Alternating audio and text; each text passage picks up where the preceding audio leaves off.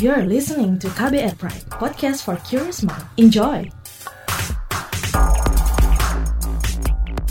This is Climate Tales. Podcast ini didukung Internews Earth Journalism Network.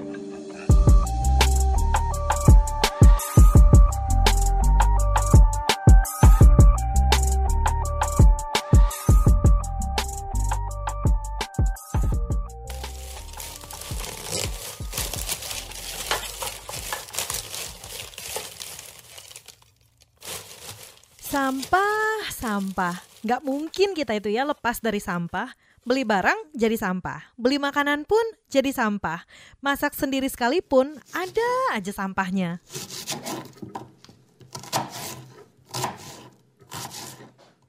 Ngomongin sampah makanan, banyak yang beranggapan sampah organik itu baik untuk lingkungan. Apa yang berasal dari alam akan kembali ke alam lah. Istilahnya begitu.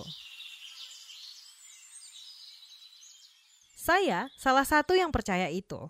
Tapi ternyata sampah organik dari sisa makanan kita itu banyak banget.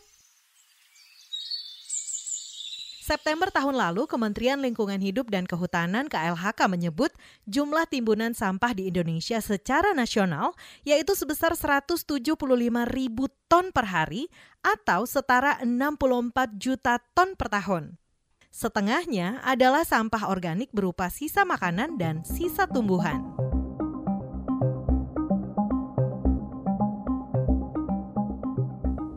Eva Bahtiar, co-founder Garda Pangan, menjelaskan soal kenapa sisa makanan bisa ikut menyebabkan masalah iklim. Garda Pangan adalah sebuah bisnis pengelolaan makanan berlebih yang dijalankan kelompok anak muda di Surabaya. Ketika food waste atau sampah makanan tertumpuk di landfill gitu atau di T P A, dia akan mengeluarkan gas yang namanya metana yang dua puluh tiga kali lebih berbahaya dari karbon dioksida, dan itu juga salah satu greenhouse emission gas yang contribute ke climate crisis ya kita nyebutnya sekarang. Metana ini gas yang sama yang dihasilkan dari kentut sapi itu loh. Bahkan kalau faktanya secara global empat belas persen dari seluruh greenhouse emission itu datangnya dari food waste. Jadi bukan jumlah yang sedikit, itu jumlah yang sangat signifikan. Memang di Indonesia isu ini belum terlalu banyak didiskusikan, dan harapannya dengan adanya Garda Pangan ya kita bisa bantu um, spread awareness ya, paling tidak baik dari segi industri yang memang menghasilkan food waste dalam skala besar, terus rutin gitu ya, reguler hampir tiap hari, dan di skala-skala individu. Kata Eva, soal pengelolaan sampah makanan, pemerintah belum terlalu agresif. Beda dengan negara lain. Kalau kita berkaca di Prancis, Prancis itu negara yang penghasil food waste paling minim di dunia. Mereka punya policy yang melarang semua retailer, supermarket, toko, dan lain-lain untuk membuang makanan mereka yang masih edible. Itu harus didonasikan ke charity atau ke food bank gitu. Nah, dari policy yang simple seperti itu aja hasilnya ya nggak ada yang mau buang, nggak ada yang berani ngebuang gitu. Nah, beda sekali dengan di Indonesia, kita sama sekali belum punya any policies yang menyentuh tentang food waste gitu. Itu Perancis. Amerika beda lagi. Mereka tuh punya tax incentives, jadi untuk perusahaan-perusahaan yang mendonasikan makanan berlebihnya tuh mereka akan dapat potongan pajak gitu. Di kita boro-boro ngasih reward atau ngasih insentif seperti itu atau ngasih penalti seperti itu, bahkan obrolannya pun menurutku belum muncul gitu ya, belum banyak didiskusikan sama teman-teman pengambil kebijakan publik.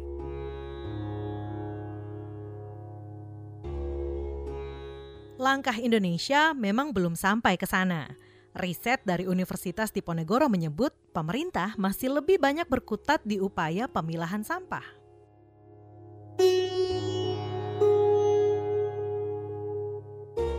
Kalau saya pribadi ngelihatnya ya food waste itu is the world's dumbest problem gitu loh. Itu masalah yang nggak perlu ada sebenarnya, karena ironis aja makanan kita buang dalam jumlah sangat besar sementara di satu sisi yang butuh juga sangat banyak gitu. Yang bisa ditiru sekarang adalah apa yang dilakukan oleh Garda Pangan. Wirausaha sosial ini mengelola bank sampah untuk sampah makanan di wilayah Surabaya dan sekitarnya. Mereka juga punya program Food Rescue. kita kerjasama dengan industri hospitality, bisnis makanan, resto, hotel, cafe, bakery, dan lain-lain. Jadi kita ngejemput makanan berlebih mereka yang keadaannya masih sangat layak gitu ya, tapi memang berpotensi terbuang karena memang mereka harus jaga standar kualitas. Terus kemudian makanan itu kita sortir dan kita distribusiin ke warga prasejahtera. Eva bercerita, Garda Pangan juga berburu ke acara pernikahan, konferensi, atau festival. Yang penting, jangan sampai ada makanan terbuang percuma, karena selalu ada orang lain yang membutuhkannya.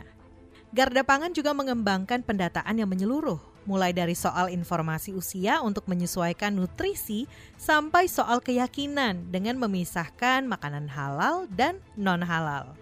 Data ini yang jadi acuan bagi mitra yang diajak kerjasama oleh Garda Pangan. Kalau kami jadi punya metode setiap lokasi yang kami jadikan lokasi penerima manfaat itu, pasti kita sudah survei dulu sebelumnya. Jadi udah ada assessment sebelumnya dan itu lumayan komplit lah ya. Jadi di situ ada berapa orang, profesinya apa, rumahnya seperti apa. Terus kalau terima makan misalnya paling malam itu bisa jam berapa, sampai aspek-aspek aspek lain, aspek demografinya di situ kebanyakan warganya seperti apa. Tapi Tapi menurut Eva, belum semua orang siap mendonasikan makanan mereka.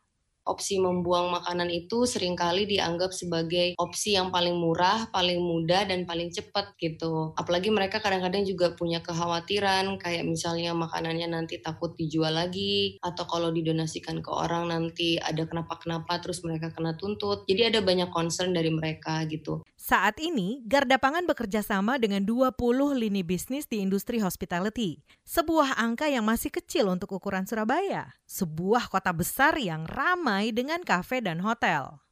Tapi berkat kerja keras yang dibangun selama tiga tahun ini, Garda Pangan mulai konsisten mendistribusikan makanan berlebih. Sebulan itu bisa sekitar tiga ribu sampai enam ribuan porsi itu sebulan. Dan sebenarnya bisa lebih lebih banyak lagi. Garda Pangan kan social enterprise ya. Target utamanya memang kelas bisnis. Terus kita yang individu gimana?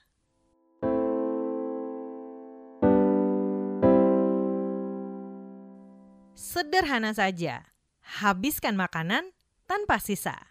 Menurut komunitas Zero Waste Indonesia, ini cara paling mudah yang bisa dilakukan setiap orang. Kepala Riset dan Pendidikan di Zero Waste, Nilapati mencermati kebiasaan kita sehari-hari yang bisa meningkatkan jumlah sampah makanan. Misalnya kita makan di rumah gitu, bikinnya kebanyakan terus akhirnya terbuang. Atau kita belanja banyak banget, kulkas sampai penuh, terus kita lupa. Kalau sudah belanja beberapa barang, akhirnya barang-barang yang ada di sudut-sudut belakang kulkas itu mereka tidak termakan juga. Tahun ini, Zero Waste Indonesia tengah berkampanye dengan gerakan tagar habiskan makananmu.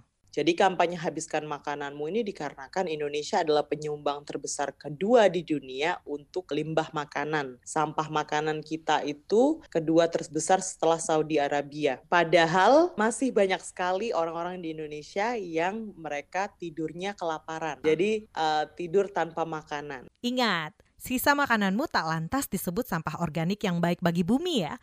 Yang namanya dibuang, ya tetap aja sampah. Sering terpikir bahwasannya, oh organic waste ini kan organik. Nah, bisa terurai kok di T P A. Sayangnya tidak teman-teman, karena T P A itu bukan tempat pengkomposan. T P A itu hanya menampung, dan karena sampah di sana tuh bercampur aduk dengan sampah-sampah yang lain, maka proses untuk pengkomposan itu tidak akan terjadi. Yang terjadi adalah proses pembentukan bentukan gas metan.